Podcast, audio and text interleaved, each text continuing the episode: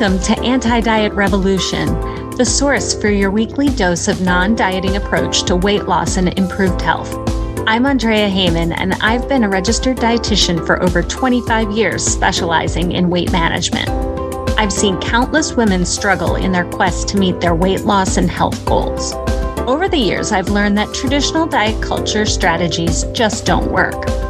I've found the keys to help you feed yourself, lose the weight, and meet your wellness goals without restrictive eating, menu plans, or missing out on your favorite foods. Through a non diet approach, I'll provide mindset strategies, tips, tricks to achieve your healthiest body, and I'll share the stories, strategies, and successes to get your healthiest self. Interview guests will share their transformations from a traditional diet culture approach to food freedom I'm on a mission to knock out diet culture and help you achieve the freedom, growth, improved health, and enhanced lifestyle that comes with adapting the anti diet approach. Let's dive in. There's really no simple answer to why so many of us have gotten into the habit of making the people in our lives feel guilty about their food choices it's really a complex issue. And I think it has a lot to do with, of course, messages that we receive, whether it's from our parents when we're young children, and over time, if it's from friends and media, social media, and even health professionals. Ultimately, we learn that through all these sources that we have quote unquote foods that we should be eating and foods that we should not be eating. Now, the reality is our bodies don't always crave just those foods that fall into the, again, I'm using air quotes, should category. And so we start to judge ourselves for not following the strict food rules that we have and society has outlined for ourselves. So ultimately, it's that we have given value to food and decided that food either falls in a good category or a bad category. But food is not good or bad. That is just value that humans, we as humans are placing on food. And, but we've convinced ourselves that healthy eating is very black and white. Like you eat all of these foods in this category and you eat none of the foods in this categories. And food shaming can come from friends and loved ones who genuinely think that they are trying to help you and help you achieve certain health goals. But in many cases, those negative comments are a sign of their own insecurities. And you might think that making comments on other people's food or doing it to yourself, you might think it's not harmful, especially if you are doing what you think is is right by encouraging healthy eating. But we all experts say that those judgments and comments about food are not consistent with mindful, intuitive eating because it makes us second guess what our own bodies are telling us to eat. So, how do we break out of this cycle of judgment? So, first of all, the first thing we want to do is let go of the good food, bad food mentality.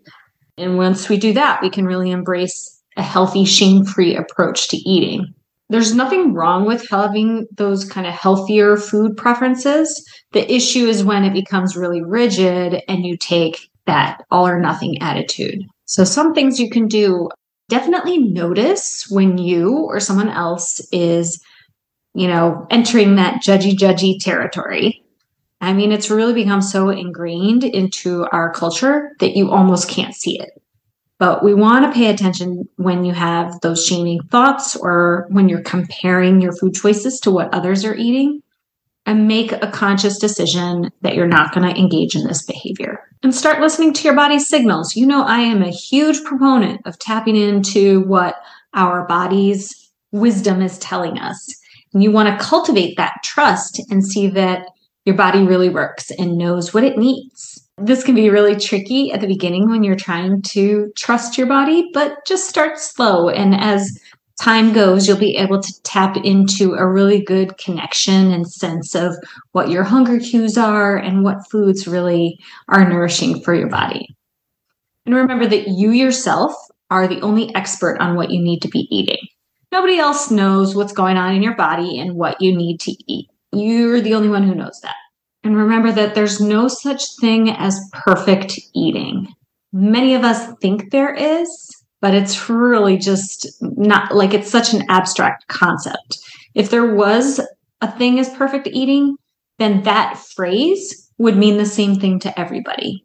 But because it's very subjective, if you were to ask 10 people what that meant to them, you would get 10 different answers.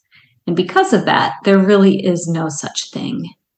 Because there isn't one consistent answer, there isn't a perfect way to eat. And when we give ourselves that freedom to kind of release that mentality, you'll be so much happier and really healthier, especially because you won't be consistently beating yourself up over eating every little eating mistake that you might have. That's again in air quotes, mistake. and give yourself permission to get pleasure from food. It's okay to have all kinds of foods in your diet, and it's okay to enjoy them all. And in fact, you should be enjoying all foods that you eat. If you are feeling guilty when you are eating a food, then it's really, really hard to enjoy it. And that's just no fun. In the end, you really don't have to be like a really big stickler about food choices. And you don't want to have to feel like you have to totally change your diet to satisfy other people's beliefs either. Just over time, begin to tap into your body's wisdom and strength in knowing what is absolutely right for you. Until next time, take care.